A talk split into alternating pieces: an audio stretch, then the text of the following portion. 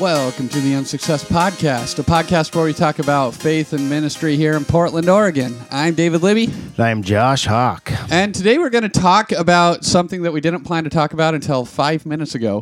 That's how we roll. We've got 45 minutes to burn right now. And David and I are never short of words. We're never short of things to talk about, and You know, and when there's like it that saying when hell freezes over, it's when David and Josh are quiet. yeah, it's true. That's true. Once we that's- you could use that synonymously. once we stop talking, the world is ended. the second coming has Yeah. happened. That's fair. we're we're gonna give Jesus his his time once our time is up. Yeah. Is that that's that's, That's it. Yeah, that's that's good, right? That's good theology. Jesus Jesus can have the mic once we're done. Um, well, David, uh, let's jump right in. I mean, we could talk about anything forever, but um, I, I do have a you know a thought or a direction specifically I'd like to talk about. And I, I was recalling one of our earlier episodes with with Tim Hawk, my uncle that we had on last year at some point, and he made a comment that really just resonated with both of us um, and and it's just kind of set there for quite some time but he said why don't we um, just do good because it's the right thing. Um, and and that oh that that is just really good and, and really has challenged me. And so i want to connect that to some of the good that you and and st john's christian church the church that that you lead that you guys are are doing and you're attempting. And this good is um you know related or it's it, it's connected to to our houseless brothers and sisters um, but you have begun this initiative to bring a tiny house village um, to St. John's. And um, surprise, this move, um, this this doing good, what what we believe, or and definitely what you as a church believe is the right thing to do, um, has been met with um, uh, a lot of resistance. I, it was it was actually you you say surprise in a jokey way. I actually was. yeah. I didn't honestly it seemed uh like such a no-brainer to me. We've got we've got all this land. We've got an I mean, or- all this land for an urban church. for an urban church. It's not like we're sprawling, No, but we've there's- got we don't have acres and acres. but- we okay, let's step back for the people listening to us. We have a giant field outside of our church and a giant field being a Uh, half an acre. it's half an acre and it's it's got Which some is trees huge for the beautiful beautiful little park and basically it's just been a park for years And grass. i don't i don't know why it was purchased by our church but our church purchased it a long time ago and uh and it's been sitting there it's been essentially a glorified dog park Yeah. and dog parks are great i love them but there's also one like two blocks away a huge one Yeah. and so th- there's a stewardship issue because there is a very high value on this piece of grass. Yeah. So we've had um, developer after developer come to our church. When I first got hired at the church, a ton of developers were coming in regularly trying to buy that land off us because they want to put up big uh, housing complexes and they were willing to pay us a pretty penny for it. And I always said no. Pro- Pretty penny being probably roughly close to a million dollars. more than a million dollars I could Yeah. get for that. Um, and the thing is, I, I kept saying no, and um, probably to the chagrin of uh, some of our people, because I honestly, we could do a lot of good with a million dollars, but I. I feel like we as a church can't just do something because it gets us money. And um, and so uh, I kept holding out. Like we've got to use this for the best reason. And so we, um, we were approached by. I was approached by a friend who's on the board at Do Good Multnomah. Um, early, early, early this year, and he said we've been trying to start this transitional tiny home village that'll be like a up to two year transitional locked home for a person, and it will also incorporate a program that helps people um, find permanent housing and find jobs and gets them uh, more responsibility and ownership of their life. Like the the program is good, and this this nonprofit Do Good Multnomah has a has a good solid track record, and I'm friends with a couple of the people there, and like I. I really strongly believe in their mission. They're going to be running this. It's going to be um, very highly built by developers through money from the Joint Office of Homeless Services. I hear all this and I'm like, great, this will be wonderful. It'll be professionally done, cared for. All we're doing is like leasing the land. This should be a no brainer. Everyone's going to get behind this, right? Because it's it's helping get homeless people off the streets and it's helping getting needles off of the streets as well.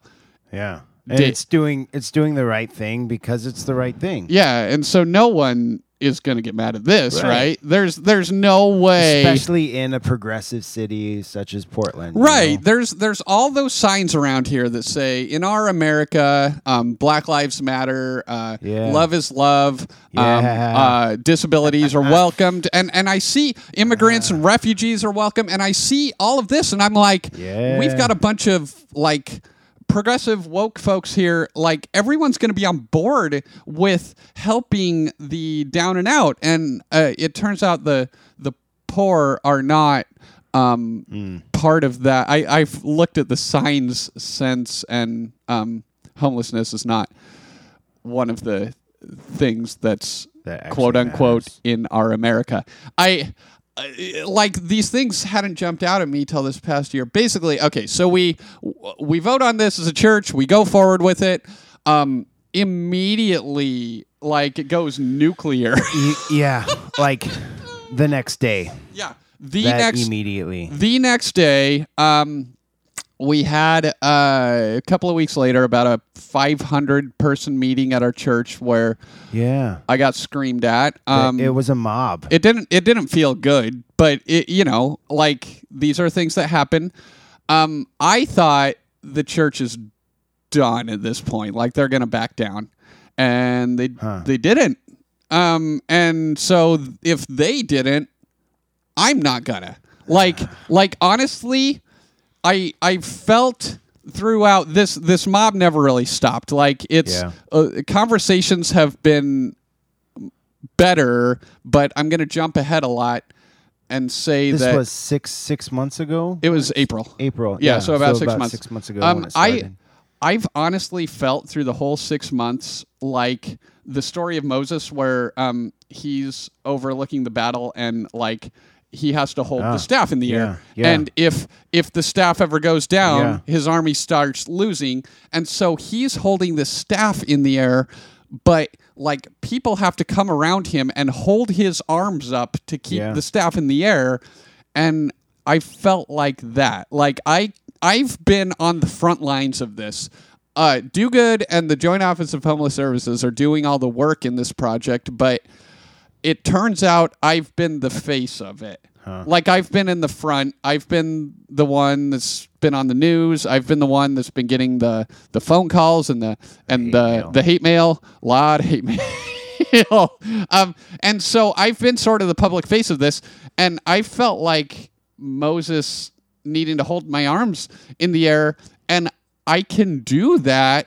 But it turns out you get really worn out and tired and exhausted it's hard to be the public face and um and I didn't know that. I've learned that I never want to be president or anything like that. yeah. Thankless jobs are hard. And um and so uh yeah, that's what I've been what I've been learning throughout the whole yeah, there's been there's been hate mail, phone calls, uh two so far lawsuit threats and many more well um, in terms of uh, empty threats we've gotten of lawsuits, there's probably been like 200. Um, we've been getting a lot of uh, letters saying I may sue you, but we've gotten two official from lawyers lawsuit threats so far. Um, So, David, conventional wisdom. Let me pause you right there. Conventional wisdom um, says, with this much opposition, this probably isn't a great PR move. Um, and I, I know I know that conventional wisdom escapes both you and I most of the time. Um, we are not usually What? we're not known for our conventional wisdom. Um, but in kind of in, in, in theme of this show of, of being unsuccessful, like you, it in many ways, like I think you're digging your own grave, sort of, at least from like from a PR perspective. And Yeah, I could. I and we and th- Yeah. this is where like then as uh, as as the church um like the church we're supposed to love our neighbors we're supposed to you know bring good to the community and and when you think you're doing that but then when you receive a lot of opposition and and I I do want to say and I do want to kind of set the stage or or kind of s- set it clear that you have gotten a lot of affirmation too. There's there. been yeah, lots there a lot of campaigns, you know, um I'll say probably. in favor and support. Probably there's more. There's at least half of the people. I I'd say the vast majority of people um, in the area.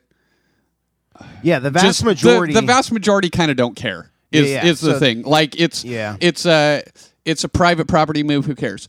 Um, eh, for the people that do care, it's split pretty evenly. Hmm. Like, but but in any situation in life, oppositional voices are louder. yeah. That's uh, so let's let's be clear about that. There are a ton of supporters and um and honestly, there's a ton of people against the project who are more than anything trying to figure out how can we best serve everyone moving forward. And the I appreciate the heck out of um yeah. uh that group as well. And and that's So that's they're- a they're- lot of people. They're against or they're they're opposed to this particular project, but they still they still want to do good. they still want to do good and they they um if they're kind of uh along the lines of if it's if it's going to happen um how how can we best serve everybody and it, and they're very collaborative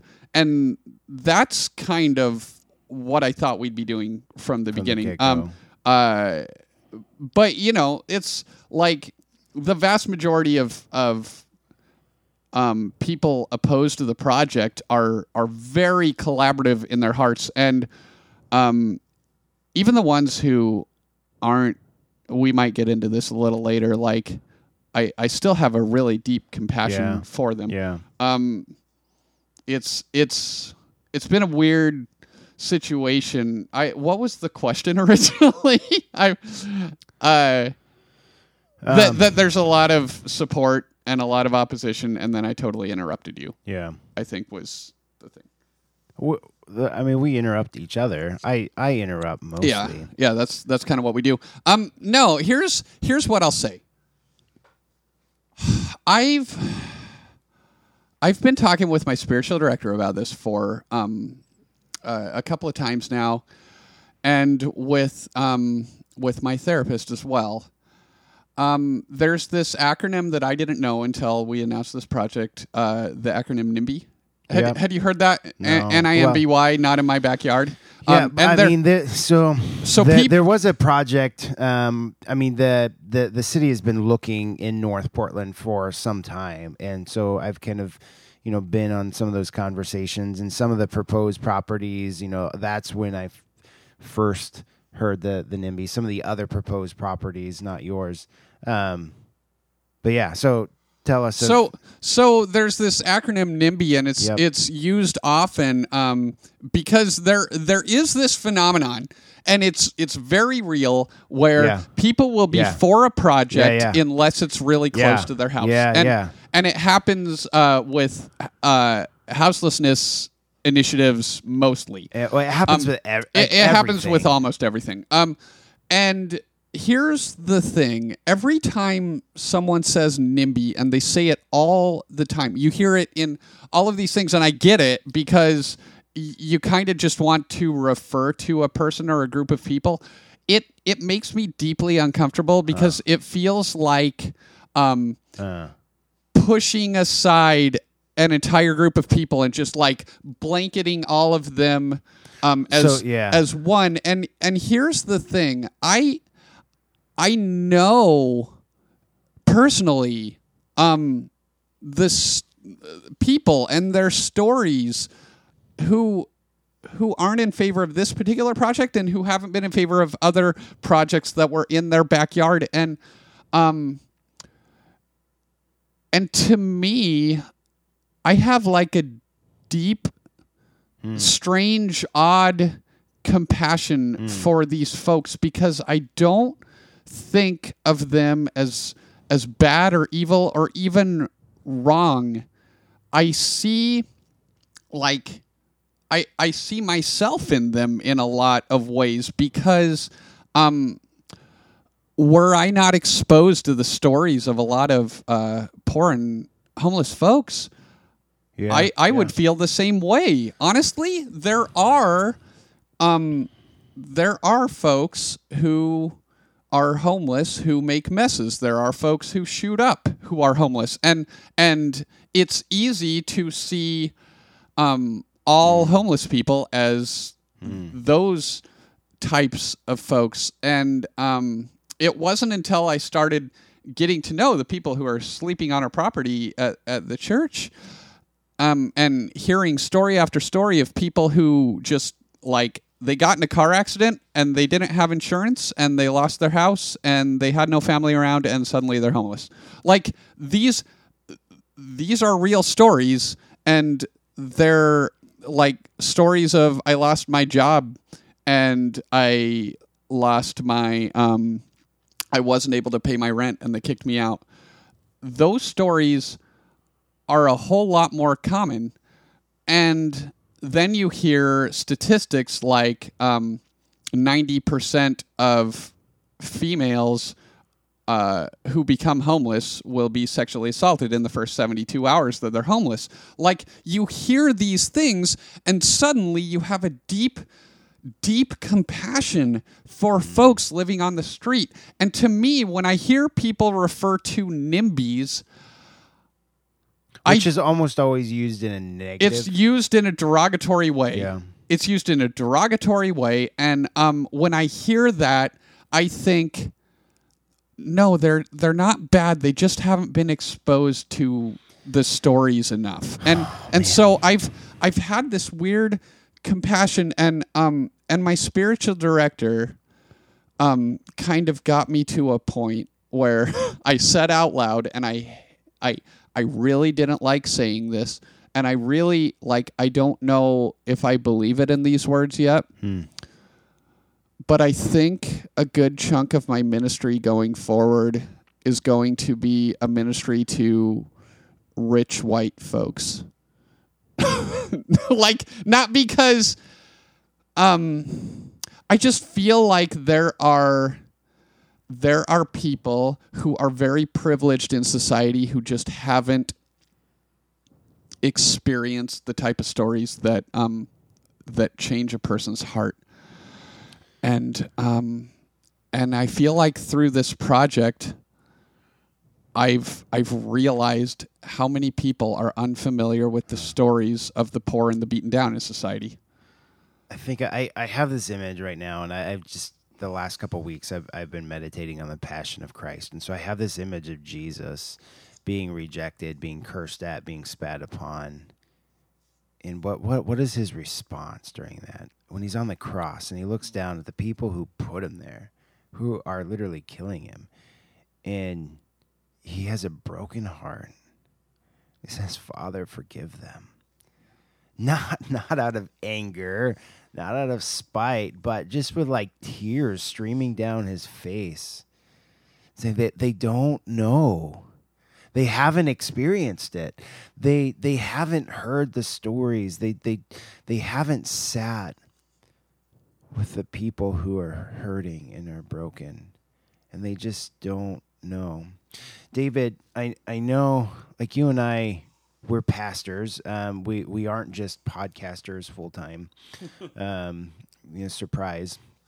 We're barely podcasters. That's We true. we we took six months off by accident. Yep. we just do this six, when we do six it. months just like went, came and went, and like, whoa, what, what, what happened? Where did that time go? Um, but our our call, and and I, I think I'm not being presumptuous here with you, um, but we, uh, um, our job is not just to do good, um, even though that that is necessary. What what we have a heart for is to see a, a, transformation in people's hearts. And so any social work that, that we do, and, and we do a, a lot of it, there there is a need for for justice work. There is. But there's a deeper need there too. And if we just stop there, that that's not enough. If we just house the homeless, that's not enough. If if we if we just take care of this social aspects that's that that's not an, enough it it is primary Yeah. And and I, I- don't want to discredit that because I think the church has skipped over that to try to get to a deeper level. I don't think we can get to a deeper level. I don't think we can get to a deeper transformation without participating in in the social and the justice work. Yeah. Um, but there there is that deeper level of transformation that that God has invited us into. And and as pastors, our heart breaks for people to experience that. Right. Right. Yeah. Yeah. Um I think I think you hit the nail on the head when you said that's a weird weird phrase, huh? like why would you do that? Um uh when you said that it's it's primary, um I've I have a hard time with this balance of of sharing the sharing the gospel and just doing good.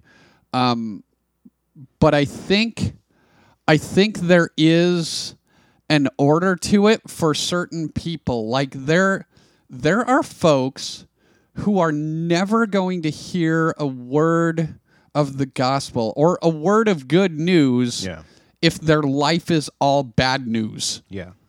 um, for a person who's um, who's slept in the rain, if you share about Jesus dying on the cross for their sins, and they still don't have a place to sleep tonight, the story of Jesus isn't going to mean jack. Um, if uh, if like I don't know, let's take it in a different direction. Like, um, uh, if if there's like a African American teenager who's experiencing um, consistent harassment by um, authority figures, and you tell him or her, uh, Jesus died for your sins, but you're not doing anything to uh, correct the injustice they're facing constantly, they're not they're not going to hear any good news there. There there seems to be, and this is 35 year old me who may realize that he's wrong in 10 years or whatever. I don't know, but there seems to be an order to it when someone's experiencing a tremendous amount of injustice. Like you need to do good before you you speak good. Is that? I mean, does that sound right, or am I completely off base? I, I don't know. Yeah, no, I don't I, know. I, f- I f- I think that the doing good is a result of this deeper transformation. oh yeah, yeah, yeah. and and so you, the, they're not they're not um s- uh, separable i guess um like when when we've experienced this transformation it propels us to to doing good um and so like we we do the right things because they're the right things because we've had a transformation of our heart because you know like a- as a Christian, I believe strongly because Jesus comes and changes our our life. He he reorients, you know, the the way that we think. Um, and and so it's not to do good just just because or not or not I mean that there there is a deeper level there. And so our our our task, I think, and, and this is where I, I feel heavy as, as a pastor, is is not just to go do good, but is it's to journey with people through this this life of, of transformation, to experience transformation that results in a doing good. Um, and so it does become very natural, I, I, I think, and I would I would hope that every pastor um, would feel this when we're doing good and when we ex- eh, receive opposition for doing what God has called us to do. Um, we have a compassion on that opposition because, like, oh, if and, and it's a it's a sadness. It's not an anger. It's not like I just wish you would just move and die and, and get get out of my way. It's this sadness because they are missing out on this deep compassion, this grace. I, I think, you know, like when we experience that grace that God gives us and that we see through Christ on the cross, that propels us to to do good, to treat people kindly. Right. Right. Yeah, yeah. It's um they they call it fighting the good fight and it feels like a fight at times. And I I don't I don't like to to put it in those terms because I'm I'm probably not entirely a pacifist, but I'm I I lean very strongly in that direction, and I don't like the term like I don't like that kind of um, uh, language of of it being a fight, but it it feels that way when you're trying to communicate to people who've just never understood the truth that um, uh, when you're trying to make a neighborhood good and safe and the best it can be, you need to do that for um, everyone in the neighborhood. All, you know, not just white people, but people of color, not just um, men, but women and um, uh, non-binary folks and and people who are housed and Yeah. people who people who look different, think are different than houseless. us, smell There- different than us. There's like there's a wide um, birth of people in the community, and uh, and to say you're destroying the community, my response is like, well, there are problems with the community, like, um, yeah, and and fixing those problems uh, will always come with some pain. Like there there always has to be some sort of um uh giving up of ourselves in order to make life better for someone else. That's always going to be the case. And um yeah, it it sucks, and I understand that it feels to some like we're forcing that on people because I mean, well, we kind of are, right? Like, Yeah, I yeah. mean, the the fact of the matter is, we we kind of are doing that, but um, but I personally believe deep in my soul that that um that there are people in our town who are um, suffering greatly, and until we do something about it, we're not being the the best kind of people. Um, from a faith perspective, I would say the people God wants us to be, but honestly, just the best, most compassionate type of people. We're not until we uh, care for people who've been kicked in the stomach by society and are just bleeding on the ground, sometimes literally. yeah. Okay, I want to go back to um, to this newfound call that, that you have to minister to rich white people. Um, Uh, should, should should make for for fun next couple years. Um, I don't. I don't even like saying that know, because that the because terminology gets it gets lost and well, it's hard because Uh, because yeah. I want to care for the most vulnerable Yeah, in yeah. society. and that, I'm I'm thinking of Jesus right now and like who did who who was Jesus ministry directed towards, um, and I I don't know if we can like make a a clear cut um statement about like oh well Jesus came to minister primarily to the vulnerable to the least of these. Jesus interacted with every person in society on all different levels. Um and Jesus ministered to the Pharisees to the the, the religious elite. Like he was actually one of them. Um, you know, one of that uh, w- he would have been considered a rabbi. You know, so he he had this social status that you know just kind of followed him because because he was smart and because he was learned and because he um, and he had disciples. So um, people took him seriously. He had a platform, um, but then he he brought the children he invited the children to come forward he had you know women disciples and and um you know women who cared about him and he spoke truth and, and value into their lives. Um but then he dined with again with the the aristocrats of the society that that he was in.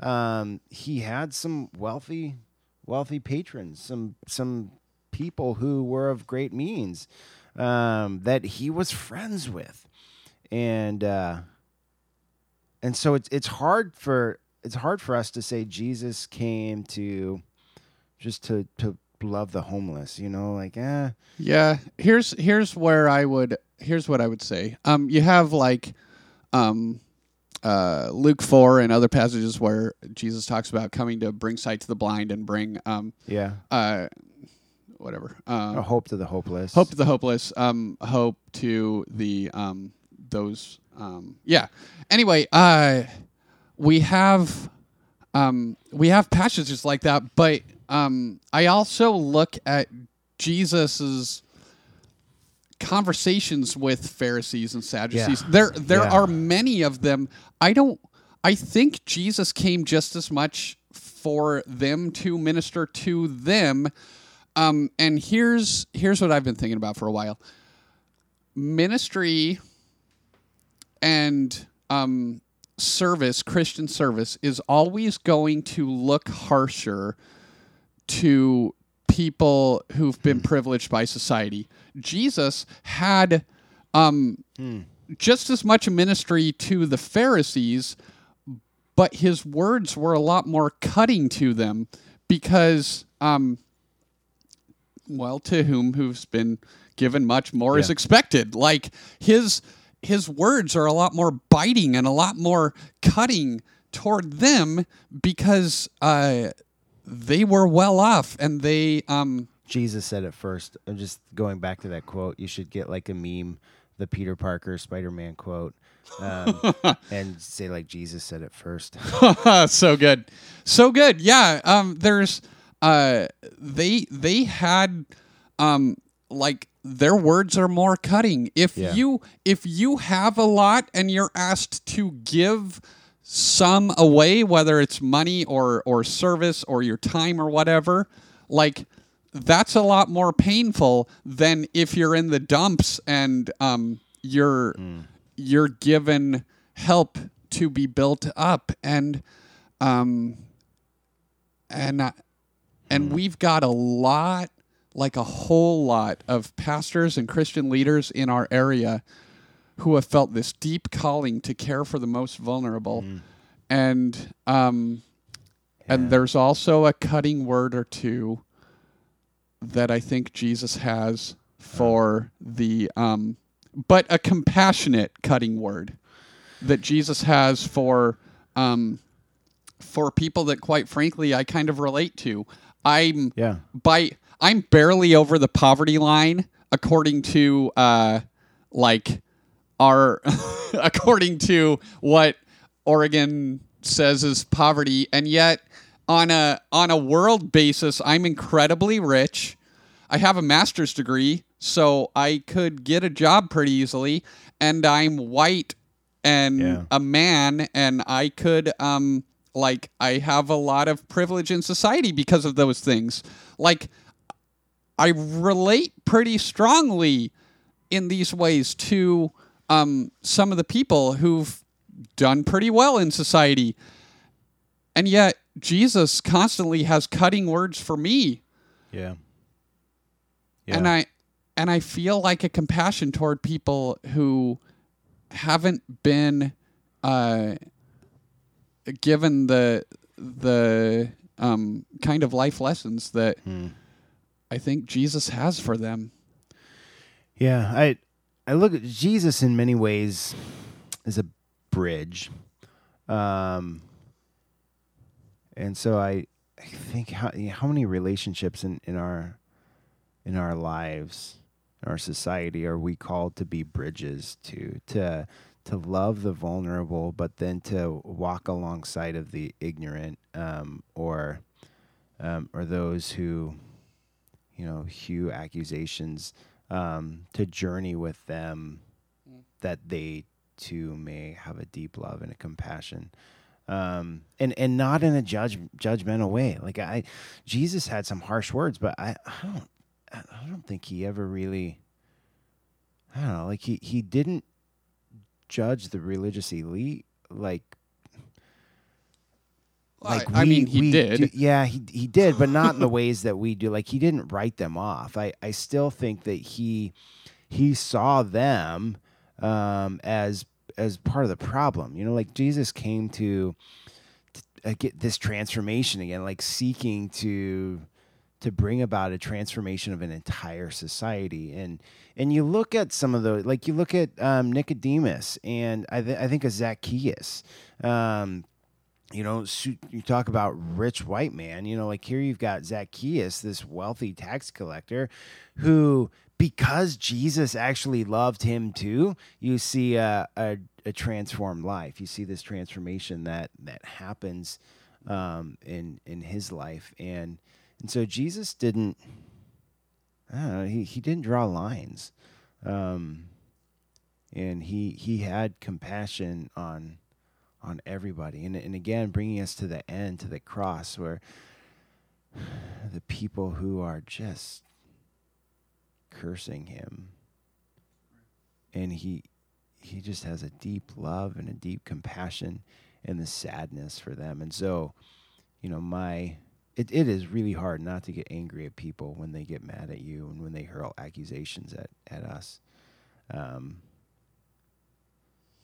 and so I'm reminded, like, ah, just go deeper, and and that compassion has to come from a place that is not not human, um, that is beyond us, because it, I think, in a lot of ways, it, it's, hmm, it's easier for for you to build a tiny house village than it is for you to love the people who are threatening to sue you.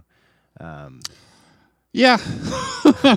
yeah, it's um uh there's there's a lot of times that I've I've gone home this year and I've I've thought thoughts that um I I shouldn't have uh and and honestly like I I once I heard I heard Rob Bell talking years and years and years ago about um, how like it was it was right after Velvet Elvis came out and um, he was he was getting uh, accused of heresy by some.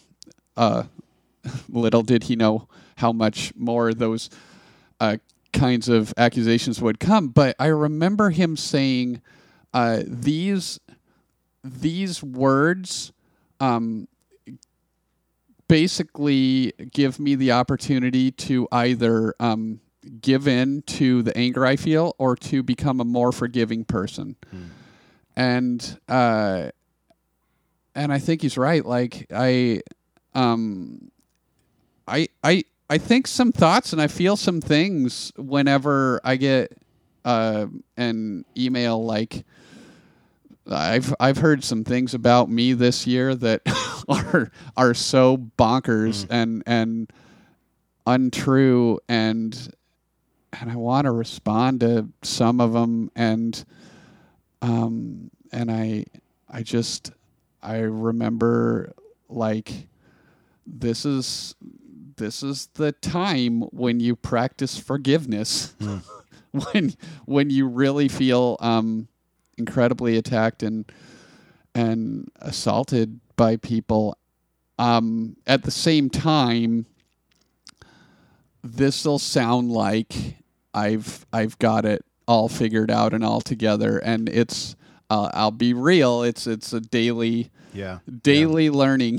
I, I I go home pretty miffed or um or depressed many nights. Yeah. So it's this is this is a new kind of thing for me. I didn't expect any of this in all my time at um, seminary and college. I I I didn't hear about like I've got a friend who did a did a kind of ministry and got death threats from it. I like I I never I never heard about that in seminary. It's it's a new one for me. Yeah, and then to you, you get a you get to carry the weight of that. So, um, yay. Right. Yeah. For that. But it's you know it's good. It's good. I wouldn't I wouldn't change this year at all. I um I mean I would like I would want to, but but I've grown a lot. I've learned a lot, and honestly, like I think our our whole community is better because of it. There are people who are still vehemently opposed to this project, and yet they're having honest conversations Yeah. about um, what can be done to help homeless people. They wouldn't have done that had we not announced this thing, and Yeah. that's a win. Honestly, that's a that's a huge win. Yeah. So I'm gonna Hmm. I'm gonna say that God's doing something. Well, David, um, thanks for talking and sharing. Um, I want to leave us with with this verse, this thought. Um, this just this last weekend, I preached out of Second Th- Thessalonians chapter three, and Paul gives this verse towards the end of the book, and he says, "Do not grow weary of doing good," and doing good, doing the right thing because it's the right thing, can be exhausting. Um, and in my hope, my prayer is that you know we may, oh, we may find encouragement, we may find continued strength and joy um, from, again, from this deeper, this deeper place, this transformation in which we experienced, um, and may somehow, maybe slowly, ever so slowly, may that catch fire. Um, and as people look at our compassion, may they too um, be moved, um, and may they seek to do the right thing and never be weary of doing good. So, Yeah, good thoughts. That's a good word. well, Uh, well, uh, for the Unsuccess Podcast, I'm David, I'm Josh. and we'll see you next time.